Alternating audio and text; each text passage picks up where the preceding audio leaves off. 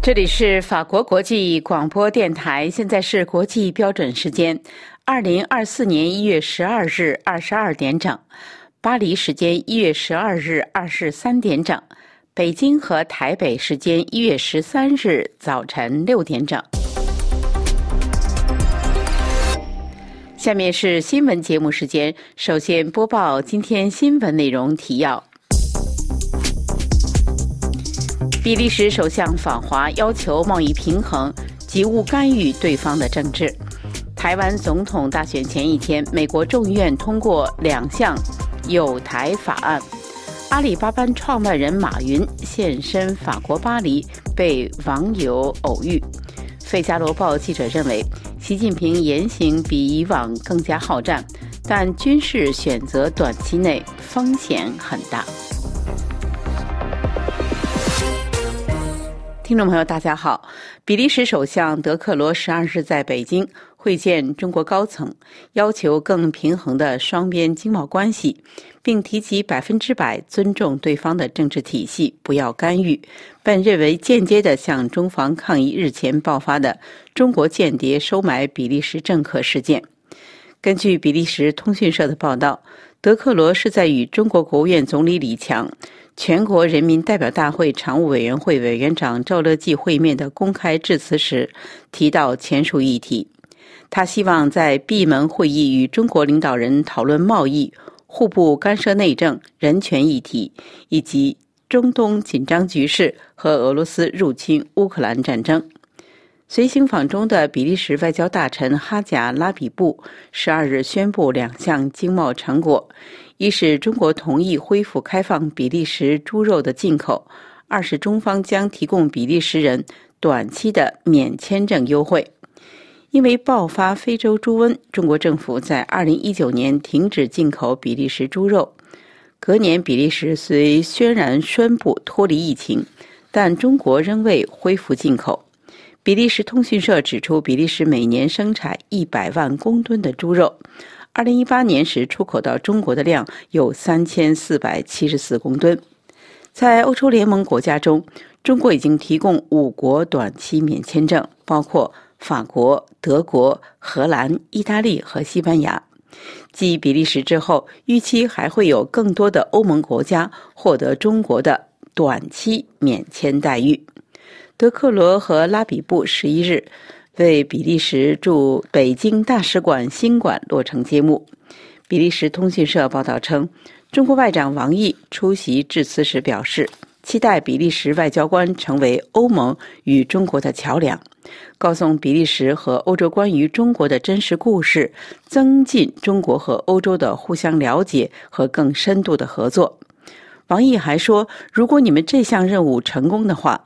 你们可以指望我们的支持和协助。台湾总统大选前一天，美国众议院通过两项有台法案，请听本台记者肖曼更详细的报道。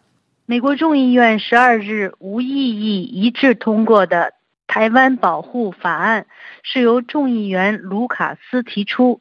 法案要求，如果台湾人民的安全、社会或经济制度，因为中国的行动造成威胁，美国应在最大可行范围内将中国代表排除于二十国集团、国际清算银行等国际金融机制与组织之外。不歧视台湾法案，则是由共和党籍的众议院外交委员会印太小组主席金应玉与国民党籍的众议员葛林提出。法案呼吁美国政府支持台湾加入国际货币基金组织，参与该组织有关台湾经济与金融政策的定期监管活动，提供台湾民众在该组织的工作机会，以及让台湾接受这个组织的技术援助与培训。金应玉在法案通过后，通过 X 平台表示，不能允许中国共产党将台湾排除在国际组织之外。他将永远为全球热爱自由的伙伴代言。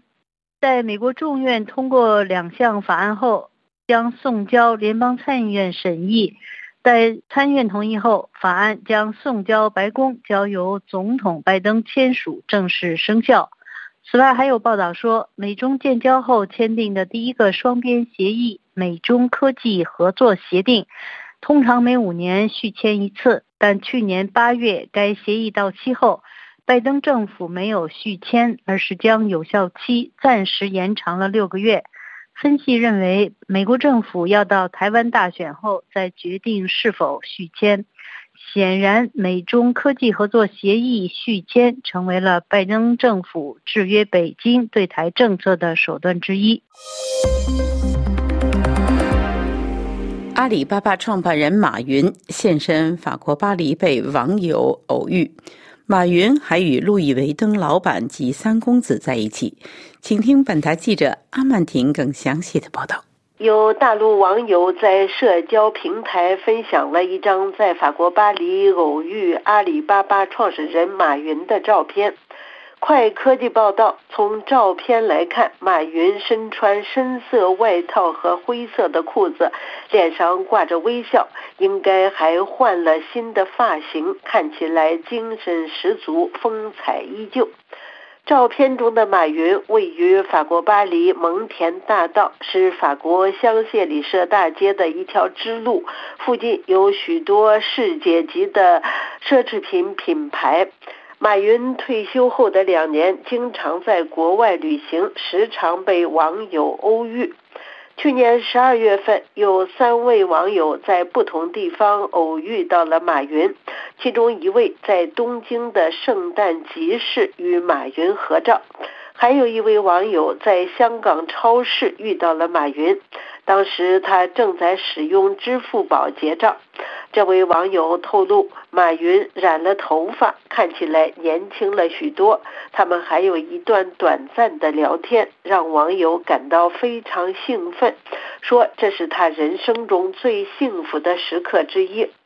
不久之后，有人在社交媒体上发布了马云在西藏游玩的影片。此次巴黎行程中，马云也与路易威登的老板及三公子一同现身。新浪网报道，马云退休后也很喜欢与全球名流合照，无论他去哪里旅行，总会有当地的名人陪同。去年六月，路易威登总裁贝尔纳·阿尔诺现身北京，带着女儿和小儿子巡视了核心商圈的门店。路易威登集团的老板喜欢与全球各地的富豪交往，只要他们造访巴黎，他便会款待他们；而当他前往其他国家巡视分店时，也会受到其他富豪家族的盛情款待。中国居民十二月份消费指数再次下降，显示经济复苏乏力。请听本台记者罗拉更详细的报道。中国二零二三年十二月份居民消费指数连续第三个月出现下滑，同比下降百分之零点三，十月份下降百分之零点五，工业生产指数也同比下降百分之二点七。路透社指出，这显示世界第二大经济体中国在新冠疫情结束后，通货紧缩、经济复苏乏力。彭博社指出，这是自2009年10月份以来，中国居民消费指数下降时，有关的相关指数出现最长的连续下跌。分析指出，中国房地产危机、就业市场疲软和其他不利因素正在拖累中国经济增长，导致中国消费者选择削减。开支大量储蓄。中国国家统计局的数字显示，十二月份食品、烟类、酒类、肉类等价格下滑，影响消费指数最多。其中，食品、烟类、酒类价格同比下降了百分之二点零，影响消费指数下降约百分之零点五七；肉类价格下降约百分之十五点九，影响消费指数下降约百分之零点五六。另外，十二月份在国际油价继续。续下行的前提下，导致中国国内石油天然气价格下降。而在中国部分工业品需求不足的影响下，中国工业指数也在下降。在主要的工业行业中，非金属行业制品、黑色金属冶炼等价格下降分别为百分之七点九和百分之一点九。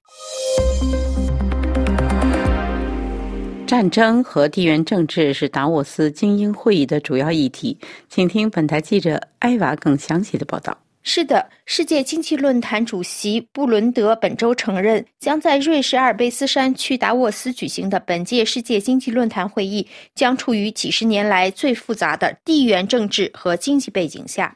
他警告说，加沙战争仍在继续，人们担心战争会升级。我们将聚集关键人物，共同探讨应如何避免局势的进一步恶化，并展望未来。贝恩咨询公司合伙人兼经济学家哈里斯告诉法新社记者：“战争、气候变化、美国和中国在台湾问题上的外交紧张局势、红海商船遇袭，目前的地缘政治就像看中国杂技中的转盘子表演。除了数百位商界领袖外，六十多位国家元首或政府首脑已经宣布将出席达沃斯论坛，其中包括中国总理李强。”他将成为自2017年中国国家主席习近平以来出席会议级别最高的中国官员。阿根廷新任极端自由派国家元首米莱也将出席本次会议。他的反体制立场曾被比作阿根廷的特朗普。出席论坛的还有美国国务卿布林肯、白宫国家安全顾问沙利文以及以色列总统、黎巴嫩总理。卡塔尔总理和约旦总理哈苏奈。此前，乌克兰总统泽连斯基只是通过视频向各国领导人致辞。今年，他将亲自出席。本周日，在论坛开幕之前，他还将参加一个由多个国家的国家安全顾问参加的会议。据主办方称，法国总统马克龙也将就法国在欧洲的作用发表演讲。台湾总统大选选票在即，在选情紧绷的情形下，五枚中国空飘气球持续扰台。法国《费加罗报》在周六进行投票前夕发表了一篇题为《军事选择对中国来说风险很大》的专访。法国国际关系研究所中国问题研究员朱利安认为，短期内使用武力对付台湾风险很大。朱利安先生表示。中国在台湾总统候选人中没有真正的盟友，但他偏向与其利益最不冲突的候选人，既不支持独立政党。为此，他向该岛施加政治军事压力，与劝阻支持独立的政党在这条路上越走越远，并阻止该选民支持该政党。中国正在以更具胁迫性的方式，在台湾社会、社交网络上采取发布虚假信息的策略，散布有关民进党及其全国和地方候选人的谣言、虚假信息。二零二三年八月中旬，台湾副总统赖清德过境美国，北京当局立即组织海空兵力在台湾周边海空域进行被称之为战备警巡。《费加罗报》记者问：“那么事情过后，您如何看待这一事件呢？”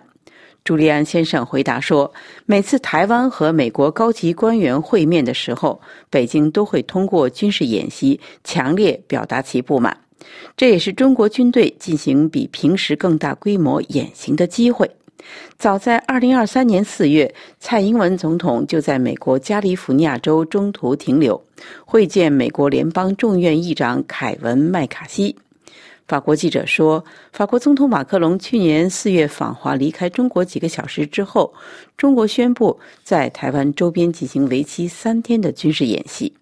此次演习是对台湾总统蔡英文几天之前在加州与美国众议院议长麦卡锡会面的直接回应。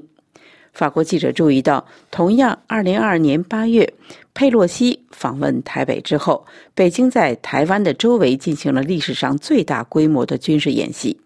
他还说：“不过，必须记住，中国在海峡和台湾周边的军事活动几乎每天都在进行。”他还表示，中国在军事能力方面，首先是要加强其投送能力，比如空中的加油机、两栖舰隙反舰战。听众朋友，以上是今天的新闻节目，谢谢各位的收听。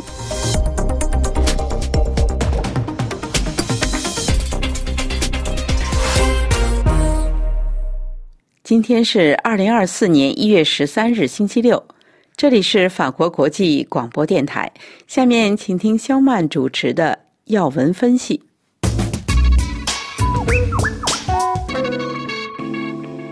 听众朋友，二零二四年一月十二日是台湾大选选前之夜，国民党、民进党分别在新北市举办造势晚会，民众党则在台北的。凯达格兰大道上集结，民进党总统候选人赖清德提出八项承诺，包括未来当选总统用人为才，不分党派，尊重专业，组织最好团队，壮大台湾，擦亮民进党清廉勤政爱乡土的招牌，落实爱与和平非暴力价值，走民主和平创新繁荣。公益永续的路，继续减轻人民负担，继续投资未来世代，支持年轻人，继续落实居住正义，宣誓打造更好的台湾。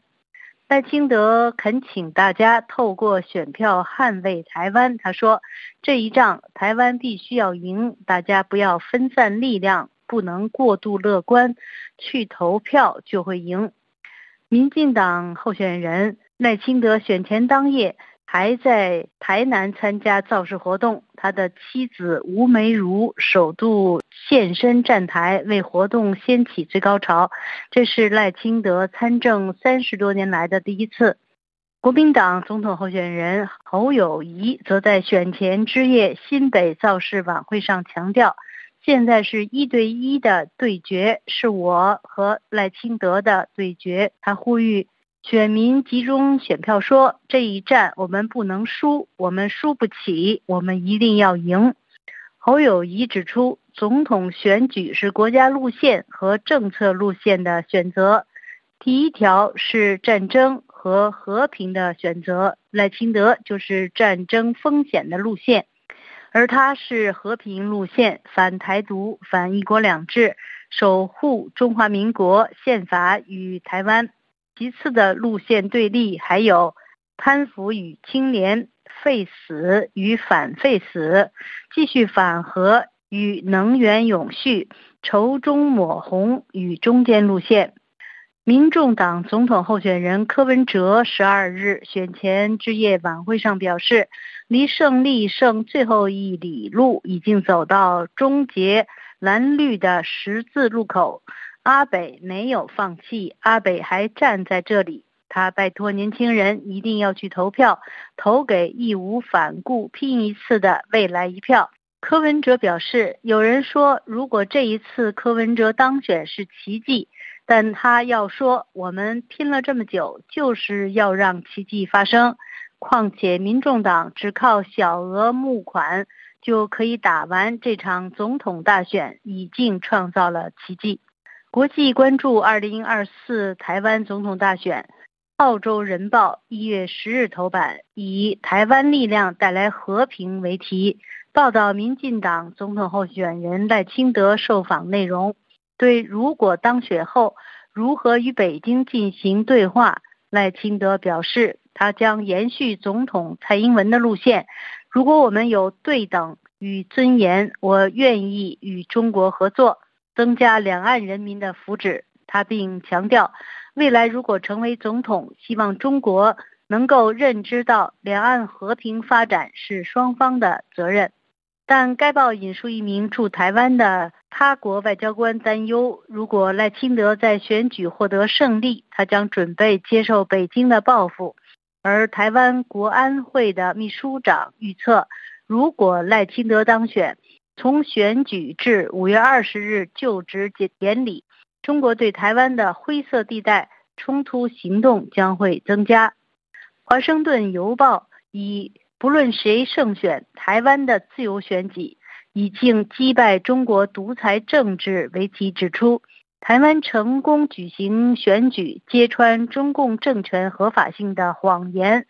无论结果由谁获胜，台湾本身已经是赢家。听众朋友，以上是今天的要闻分析，由肖曼编播。感谢苏慧亚的技术合作，也感谢收听。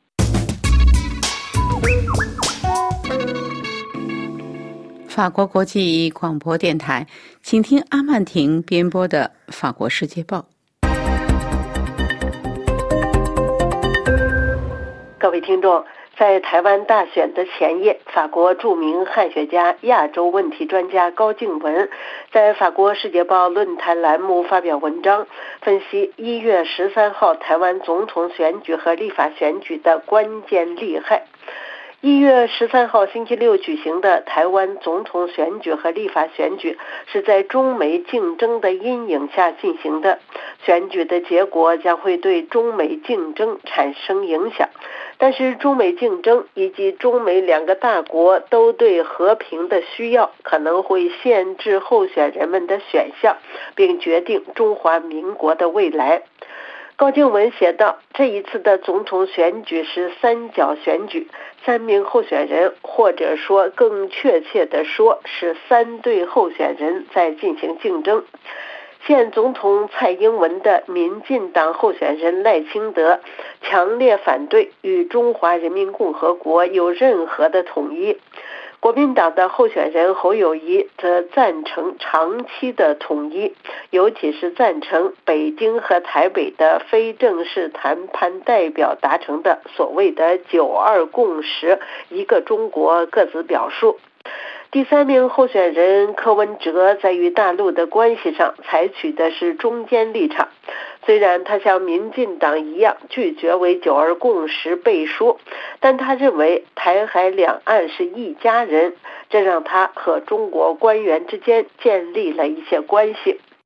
高静文表示，大家都认为赖清德会获得胜利。一家网站进行的最新民意调查显示，赖清德会领先于侯友谊，但投票结果将会非常接近，因为越来越多的选民放弃了柯文哲，柯文哲被认为过于优柔寡断。此外，民进党执政八年，许多台湾人希望改变。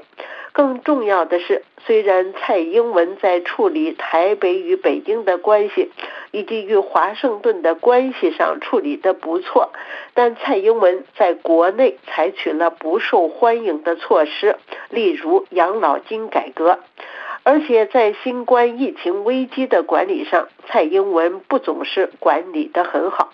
何况他还根本没有促进人民生活水平的提高。目前似乎可以肯定的是，民进党将失去对立法院的控制。虽然国民党并不能够在立法院获得多数席位，但柯文哲的小党台湾民众党可以借此机会扮演仲裁者的角色，扩大影响力。不过无论如何，台湾不会走向共治，因为台湾的制度更是总统制。而是会走向总统多数派与议会多数派之间的阵地战，有点像二零零零年至二零零八年之间陈水扁担任总统时的样子。在国内政策方面，三个候选人的竞选方案之间差异很小。诚然，在实现碳中和的策略方面，他们存在分歧。特别是在核能方面，只有民进党打算逐步废除核能，但每个候选人都希望便利年轻人获得住房、增加工资、改善医疗系统。在国防领域，虽然侯友谊的队友赵少康与中国的关系更密切，对美国持批评态度，并对蔡英文发起的潜艇建造计划持敌意。认为该计划成本过高且没有必要，但是所有候选人都赞成增加支出，并实施更强有力、也更可信的非对称战略。他们知道，百分之七十五的台湾人同意二零二二年年底做出的延长兵役期的决定，将兵役期从四个月延长到一年。他们也知道台湾的安全及其长期的生存取决于美国。除了赵少康之外，其他候选人都打算与华盛顿，特别是五角大楼保持密切的关系。显然，在对华关系问题上，三位候选人是对立的。然而，即使是在对华关系问题上，虽然他们在言论上存在分歧，但他们的回旋余地都是很小的，因为很明显，绝大多数台湾人既不想听到统一，也不想听到根据“一国两制”将台湾变成为中华人民共和国的一个新的行政区。香港最近痛苦的被驯服，更加坚定了他们的决心。相反，任何的独立宣言都是不可能有的，因为这会使北京宣战的借口，对华盛顿来说是不可以接受的，也是台湾内部不和的因素。中美之间日益激烈的竞争有助于台湾的生存。尽管自民进党重新掌权以来，习近平更倾向于采取由军事姿态、心理战和虚假信息组成的所谓灰色地带战略，但他知道武力吞并台湾的一切企图都会引发美国的军事反应，有冲突升级和核化的风险。如果国民党重新执政的话，台北和北京之间的接触将会恢复，但很快就会碰到中华民国主权的问题。因此，无论是谁赢得一月十三号的大选，台湾都将继续需要美国的保护。各位听众，以上是法国《世界报》摘要节目，本次节目由阿曼婷编播，感谢收听。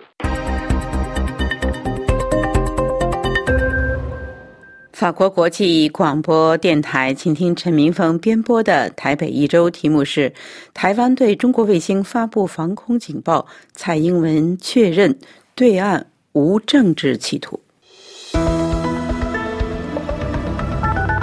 各位听友您好，欢迎收听台北一周，我是台北特约记者陈明峰。今天的题目是：台湾对中国卫星发布防空警报，蔡英文确认对岸无政治企图。一月九号下午三点多，全台民众的手机同时传出警报声，有人接收到两次简讯，也有人接收到四次。包括正在各地演讲造势或是主持国际记者会的各级政治人物，比如总统蔡英文、外交部长吴钊燮等，都当场受到震惊，立即向幕僚查询印证。但是事件很快就被证实，这只是中国大陆既定的卫星发射计划之一，和发射飞弹的军事行动根本无关，对台湾也不会造成任何的威胁。加上最近中共三次发射卫星，台湾国防部都没有发布警报。而二零二二年中共一枚飞弹真的越过台湾上空，当时台湾的国防部也没有发布警报，台湾民众反而是从日本得到消息，因此这一次的全国性警报的发布就更加的起人疑窦。十号，国民党总统候选人侯友谊公开批评国家机器介入选举，发布假消息，贩卖芒果干，也就是亡国感，让人民惊惶，战争将一触即发，用诈骗的手段骗选票。他说：“既然民进党总统候选人赖清德说人民有知的权利，就请尽快在二十四小时内公布真相。”同一天，国民党立法院党团也举行记者会，批评这样的国家级警报是去年至今最大的假讯息。民进党二零零四年两颗子弹的选举烂招，今年用一颗飞弹来代替，这种国家级借选太过恶质，太过严重，要求国防部长邱国正应下台负责。那么，到底这枚卫星飞过台湾上空，会不会对台湾造成威胁？有国际媒体引述专门追踪太空发射的哈佛史密森尼天体物理中心的天文物理学家麦道威说，搭载卫星的助推火箭落在中国的内部，而卫星本体飞越台湾上空的时候，高度已经相当于国际太空站，而且早在越过中国大陆的海岸前，就已经进入了轨道。他说：“这次是台湾的过度反应，因为其实每天都有卫星飞越台湾。那么既然如此，台湾国防部为什么要发布全国性的防空警报呢？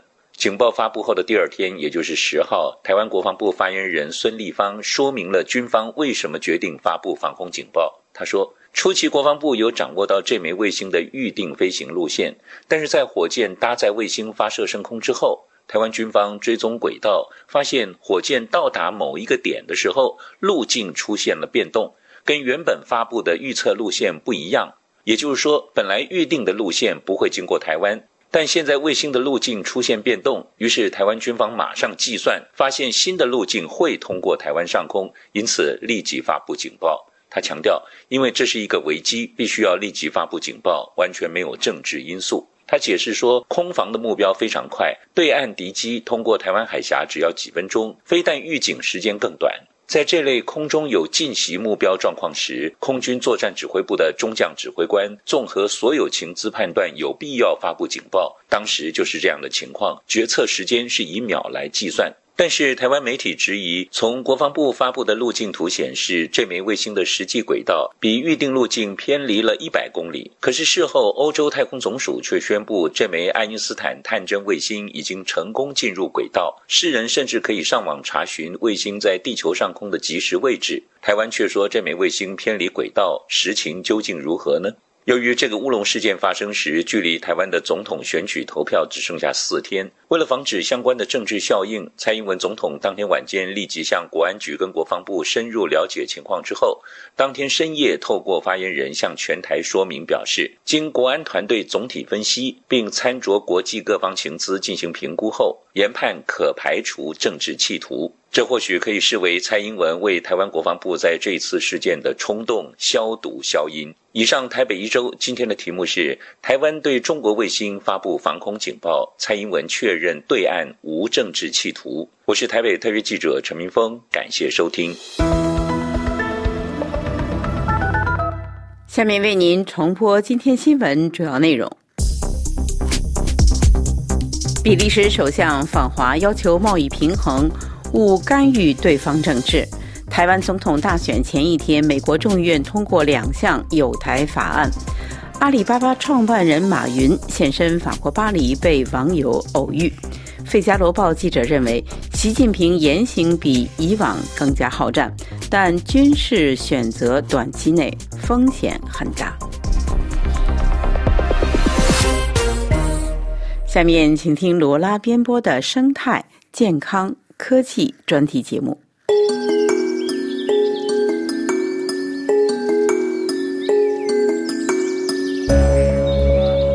位听众，国家地理杂志近期刊登消息显示，中国科学家们已经成功利用煤炭提供蛋白质牲畜饲料，因为是使用煤炭进行转换，从而减碳，而且经过该技术生产出来的生物蛋白质比植物更丰富，可以部分替代动物饲料，减少饲养牲畜对土地和水资源的需求，进行可持续发展的农业和畜牧业。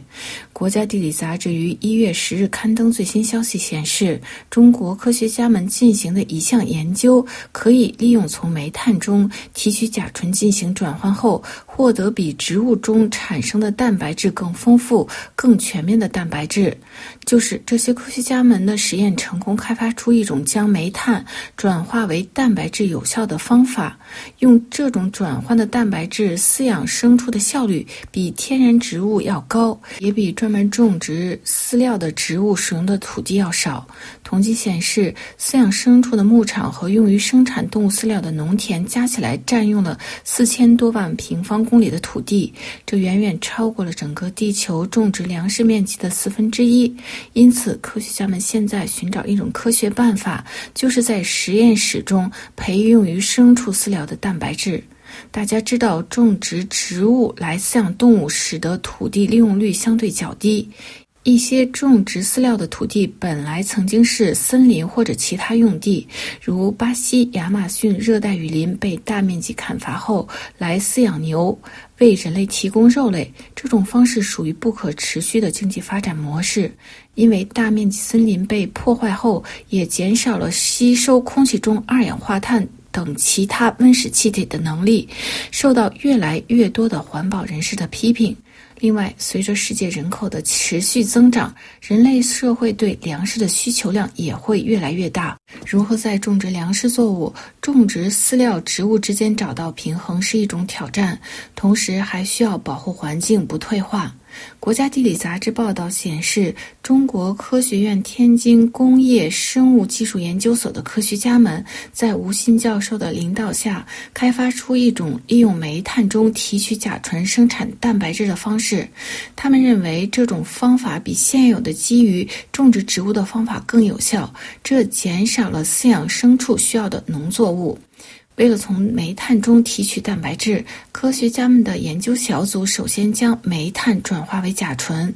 煤炭可以通过煤气转化为甲醇，随后将甲醇注入一种特殊的皮质酵母菌株，这种菌株能够发酵甲醇，产生含有氨基酸、无机盐。脂肪和碳水化合物等蛋白质。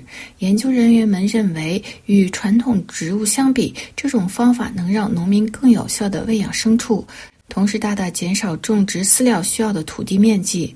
而且，从煤炭中提取的蛋白质与从植物中提取的蛋白质相比，它的含蛋白质的量更丰富、更全面，可以用于部分替代大豆等动物饲料。消息显示，中国科学家们的研究小组是在英国石油公司早在二十世纪六十年代就开创的石油转化蛋白质的生物技术的基础上，着手研究利用化石燃料生产蛋白质工艺。国家地理杂志报道指出，研究小组的关键创新在于选择酵母菌株，并对其进行基因工程改造，使其比以前的菌株更有作用，从而最大限度地提高转化率。目前其转化率达到计算的百分之九十二。另外，根据南华早报的消息显示，研究人员们已经与一家生产合作伙伴建立了联系，开始尝试进行工业生产，而且在一家工厂里已经生产了数千吨这类蛋白质。各位听众，今天的专题节目由罗拉编辑播报，跟大家介绍用煤炭制造蛋白质生物饲料来减碳进行可持续发展。感谢各位的收听，也感谢法广技术人员的合作。我们在下次节目中再会。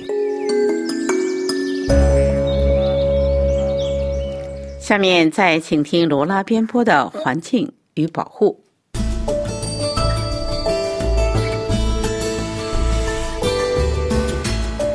各位听众，国际旅游博览会于二零二四年一月二十四日至二十八日在西班牙首都马德里举行。本届博览会旨在促进全球保护旅游业环境和可持续的、负责任的旅行。与旅游为主的欧洲、瑞士等国多年来注重保护旅游环境，进行可持续发展。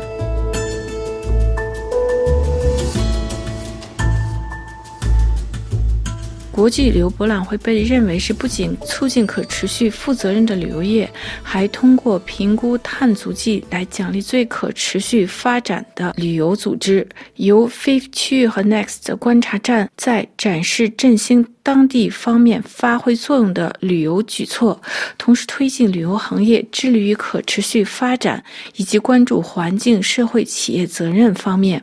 二零二四年国际旅游博览会由马德里国际旅游展主办，于一月二十四日至二十八日在展览中心举行。因为旅游行业意识到需要应对当今的环境问题挑战，本次第四十四届国际旅游博览会是环保的最佳代言人。其目的是强调可持续旅游业的重要性。可持续发展的旅游业要在最大限度上减少旅客对环境方面的。负面影响，同时注重发展对当地文化、当地地区和企业等合作，促进包容平等。并推广鼓励尊重旅游的战略，帮助促进日益可持续发展的经济。根据联合国的数据显示，二零一八年全球百分之五十五的人居住在城市地区，到二零五零年这一比例将升至百分之七十。全球的城市化这一进程只会对地球有害无疑，因为这些城市要消耗百分之七十五的能源资源。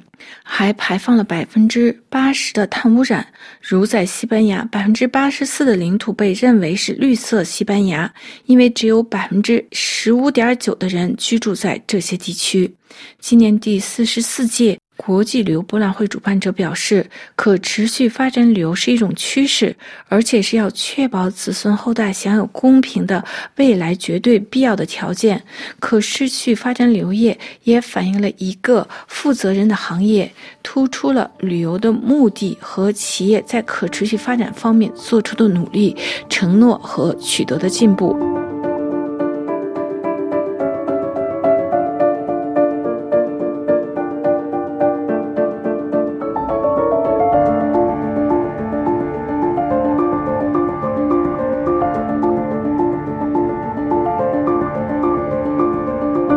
早在二零二三年九月二十七日世界旅游日的当天，联合国秘书长古特雷斯致辞呼吁，旅游业是推动进步、促进相互理解的强大力量，而且让旅游业充分发挥效益，就必须保护和培养这支力量。他强调说，投资旅游业可持续发展，就等于投资于全球人类更好的未来。世界旅游组织统计显示，随着全球新冠疫情的结束，截止到二零二七年的七月，国际游客人数已经恢复到疫情前水平的百分之八十四。在二零二三年的一月至七月，国际旅行人数突破七亿人次，比二零二二年的同比增长了百分之四十三。其中有一点四五亿人集中在七月，这使其成为最繁忙的旅游季节。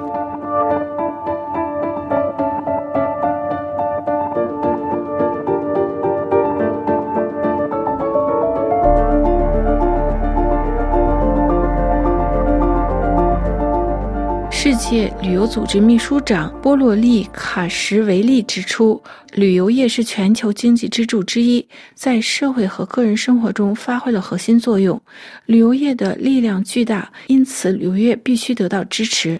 首先是要投资。因此，在二零二三年世界旅游日的主题是旅游和绿色投资。联合国秘书长古特雷斯指出，在国际旅游日之际，我们认识到为建造人类社会的福祉和地球旅游部门进行绿色投资的重要性。如今，气候紧急情况不断发生，而且频率越来越快，不仅对许多旅游目的地构成威胁，而且对依赖旅游业的社区和经济体的。生存也构成了威胁。许多受气候变化影响严重的发展中国家也面临着日益严重的投资赤字和生活成本的危机。统计显示，在2023年7月，也是有记录以来最热的一个月，热浪、山火、暴雨等极端气候灾难出现更加频集，而且力度加大。因此，各国的旅游业需要做出调整，并为各类投资者提供更多的便利，使他们能够支持可持续发展的旅游项目。世界旅游组织提出，要将投资集中在人类、地球繁荣这三个方面。投资于人类，就等于投资教育和技能；投资于地球，是投资可持续发展的基础设施，并加快经济的绿色转型。而投资于繁荣，就是要投资创新技术和创新的精神。联合国秘书长古特雷斯呼吁各国政府和企业必须对各种可持续的和有复原的旅游业进行投资，公营和私营力量都必须要走到零排放的道路上来，来降低能源消耗，并利用各种形式的可再生能源。而我们每个人都必须保护所有的旅游目的地的生物多样性和生态的平衡，而且针对性的投资。既可以为当地提供有效的就业机会，也支持当地企业和行业的发展，可以减少旅游对环境的负面影响，增加社区的凝聚力和促进社区的文化发展。另外，联合国人权理事会在世界旅游日的当天任命买卖儿童和儿童性剥削问题的特使辛哈特。并且在世界旅游日的当天发布声明称，要更好地将人、地球、繁荣置于旅游业发展的中心，就必须保护儿童免受强迫劳动、性虐待和性剥削。因此，提高旅游业的竞争力、复原力和绿色发展水平，必须与实施责任的商业做法和投资齐头并进，以确保为儿童和家庭提供可持续的支柱，帮。帮助护理专业人员进行能力建设，并提高人们对儿童权利的认知。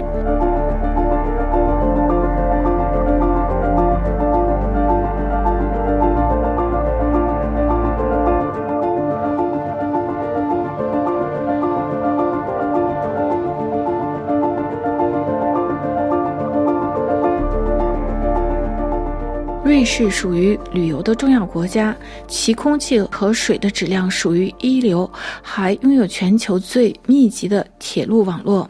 而且，瑞士多年来重视发展可持续和再生的旅游资源和利用。瑞士重视保护环境，如瑞士共有十九座自然保护园林，占地约五千两百六十九平方公里，超过瑞士土地面积的八分之一。近一百二十五年来，瑞士森林法一直确保瑞士百分之三十的土地仍然被森林覆盖，而且这一数字仍在不断增加。瑞士拥有的空气在历史上也一直被认为气候疗养的圣地，对健康十分有益。因为早在1853年，人们就发现瑞士山区的空气非常有益健康，在达沃斯等地都建立了疗养院。为了进一步保护环境，瑞士重视回收利用和废物方面进行管理。瑞士几乎百分之九十的塑料瓶都是进行了回收使用。大家知道，住宿行业是旅游业的第二大二氧化碳排放源，因此仔细考虑住宿选择，可以鼓励游客们减少碳足迹。在瑞士有可持续旅游的标志的旅店、民宿和青年旅馆。这为游客选择保护当地环境提供的便利。从个人层面而言，瑞士鼓励游客们有意识地选择对环境和社会负责的住宿，来增加自己旅游的体验。如在南德斯小山镇的麦德梦旅馆负责人席尔瓦介绍说：“呃，en Suisse, on a un hôtel qui est connu pour être écologique, écologique au max.” de notre capacité. La construction à la base, elle était vraiment euh, travaillée, étudiée pour être le plus euh, euh, écologique possible avec le, notre bureau d'architecte, euh, avec le propriétaire. 该旅店以最大限度进行生态环保而闻名，在兴建旅馆之前就与建筑设计师办公室共同设计了环保方案，以促进尽可能的保护生态。 这些建筑师做得非常好，如利用当地的木材和使用欧洲国家波兰制造的太阳能板，从而减少了运输中排放的二氧化碳。另外，木质的房间事先在工厂里已经加工好，随后在现场如搭积木时垒成，减少了在建筑施工中对环境的污染。在与入住的客人聊天中，也了解到越来越多的游客注重保护环境的旅游。因为我们都明白要走保护环境这条路，我们也正在沿这条路前进。希望每个人都能尽力。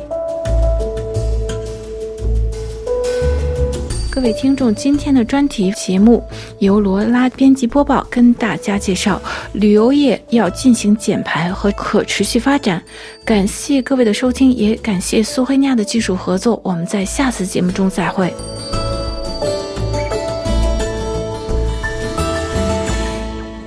法国国际广播电台，最后请听埃娃编播的法语世界。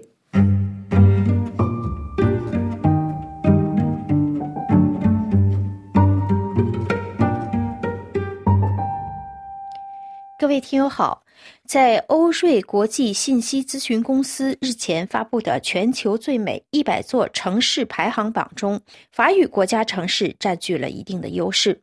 法国首都巴黎摘取榜首，迪拜和马德里紧随其后。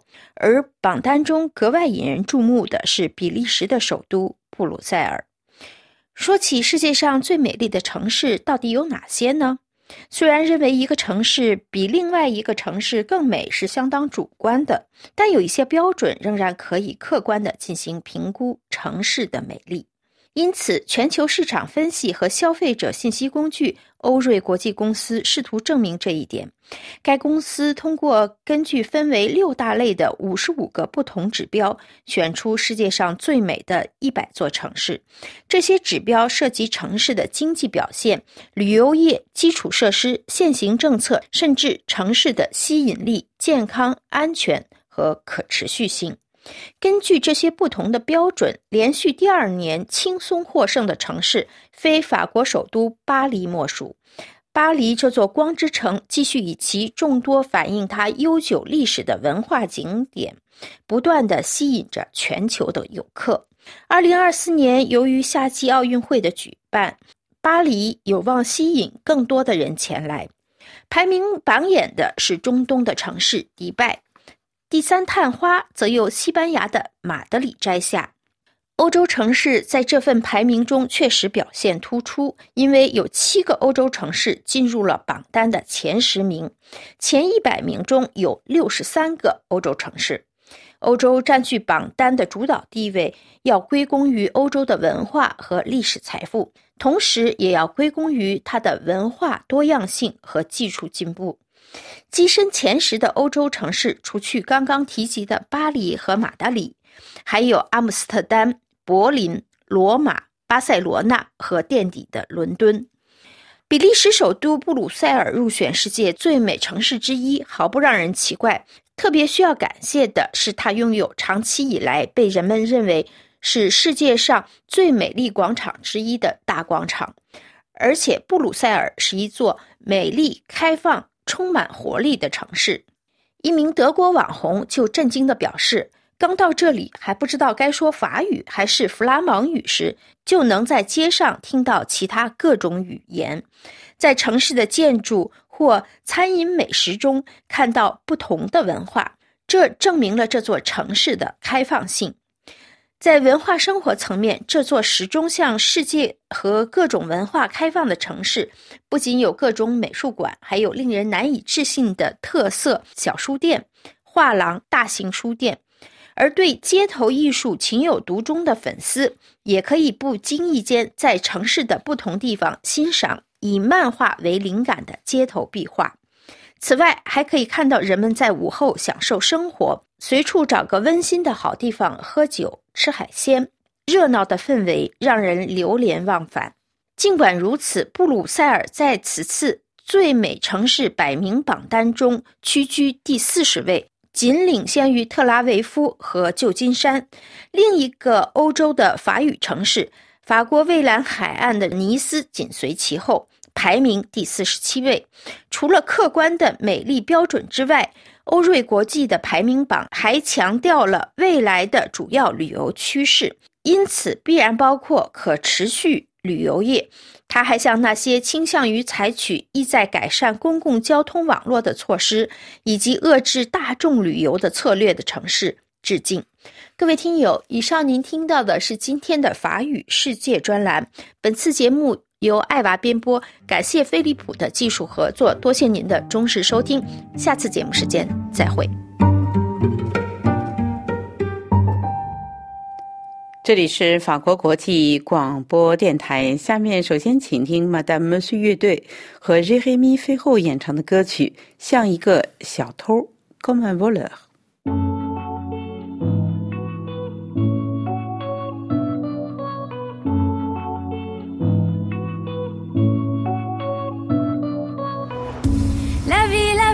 Qui, c'est quoi? Dis mais qu'est-ce qu'on fout là? Comme par magie, magie, on a décidé pour nous, c'est comme ça.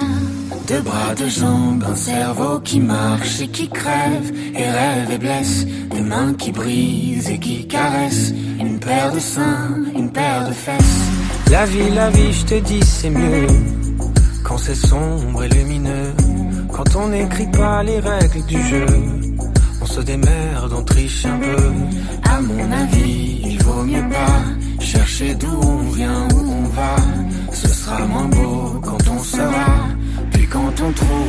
reste quoi? Moi je sais rien, mais j'ai pas peur. Je regarde les gens qui regardent ailleurs. Je leur pique le pire et le meilleur.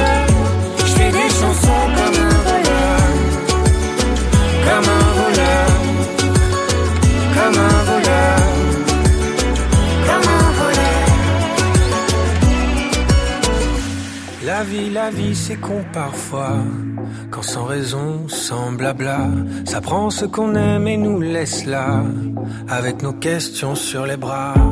Mais d'où ça vient, ces coups du sort? C'est quoi ces bails avec la mort? On pourrait peut-être se mettre d'accord. C'est toi qui restes et moi qui sors. La vie, la vie, c'est trop bizarre. C'est la plus chelou des histoires. Pensez pas un enfant qui joue se permet tout. À mon avis, faut pas lutter. Quand c'est pas toi qui jette les dés, ce serait moins beau si on savait. Y aurait plus grand chose à rêver. Moi je sais rien, mais j'ai pas peur. Je regarde les gens qui regardent ailleurs. Je leur pique le pire et le meilleur. Je fais des chansons comme un voleur.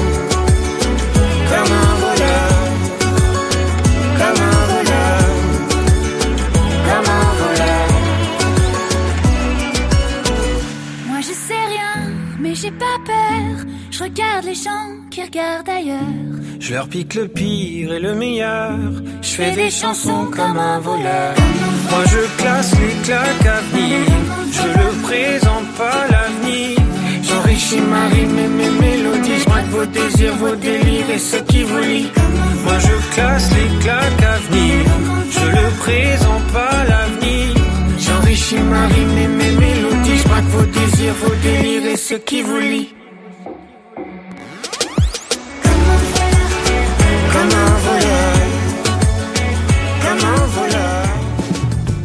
RFI Radio France International 这里是法国国际广播电台。下面最后一次为您播报今天新闻内容提要：比利时首相访华要求贸易平衡及勿干预对方政治。台湾总统大选前一天，美国众议院通过两项有台法案。阿里巴巴创办人马云现身法国巴黎，被网友偶遇。《费加罗报》记者认为，习近平言行比以往更加好战，但是军事选项短期内风险很大。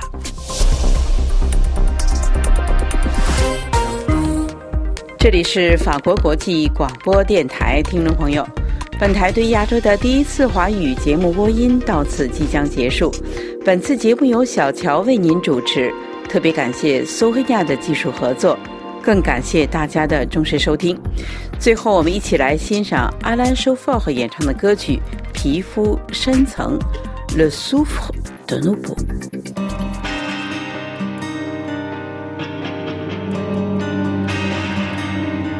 Regarde sous nos vêtements, sous nos accoutrements, les enchevêtrements, les nœuds, les emmêlements. Regarde tous les semblants, les reviens, les va-t'en. Regarde sous nos vêtements, la somme des emmerdements.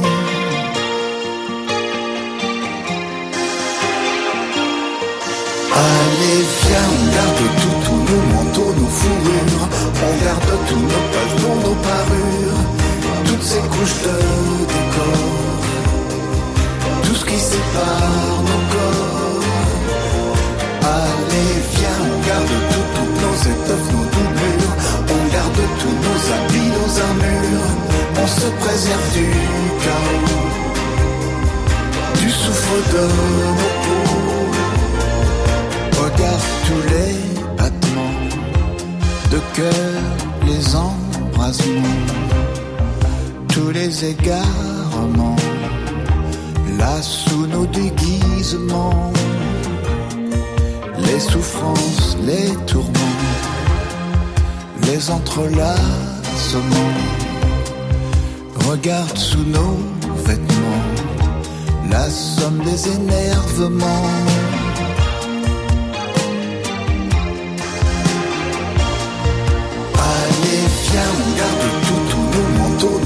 On garde tous nos pages dans nos parures, toutes ces couches de décor, tout ce qui sépare nos corps.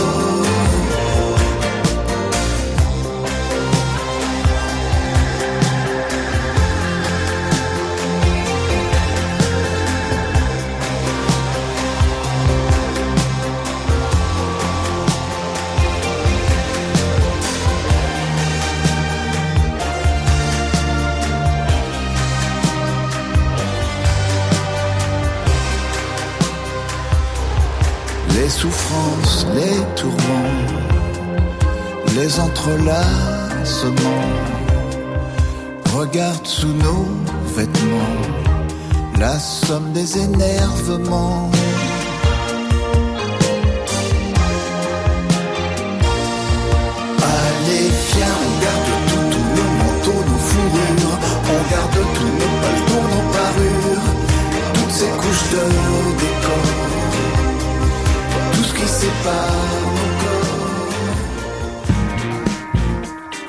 RFI Les voix du monde.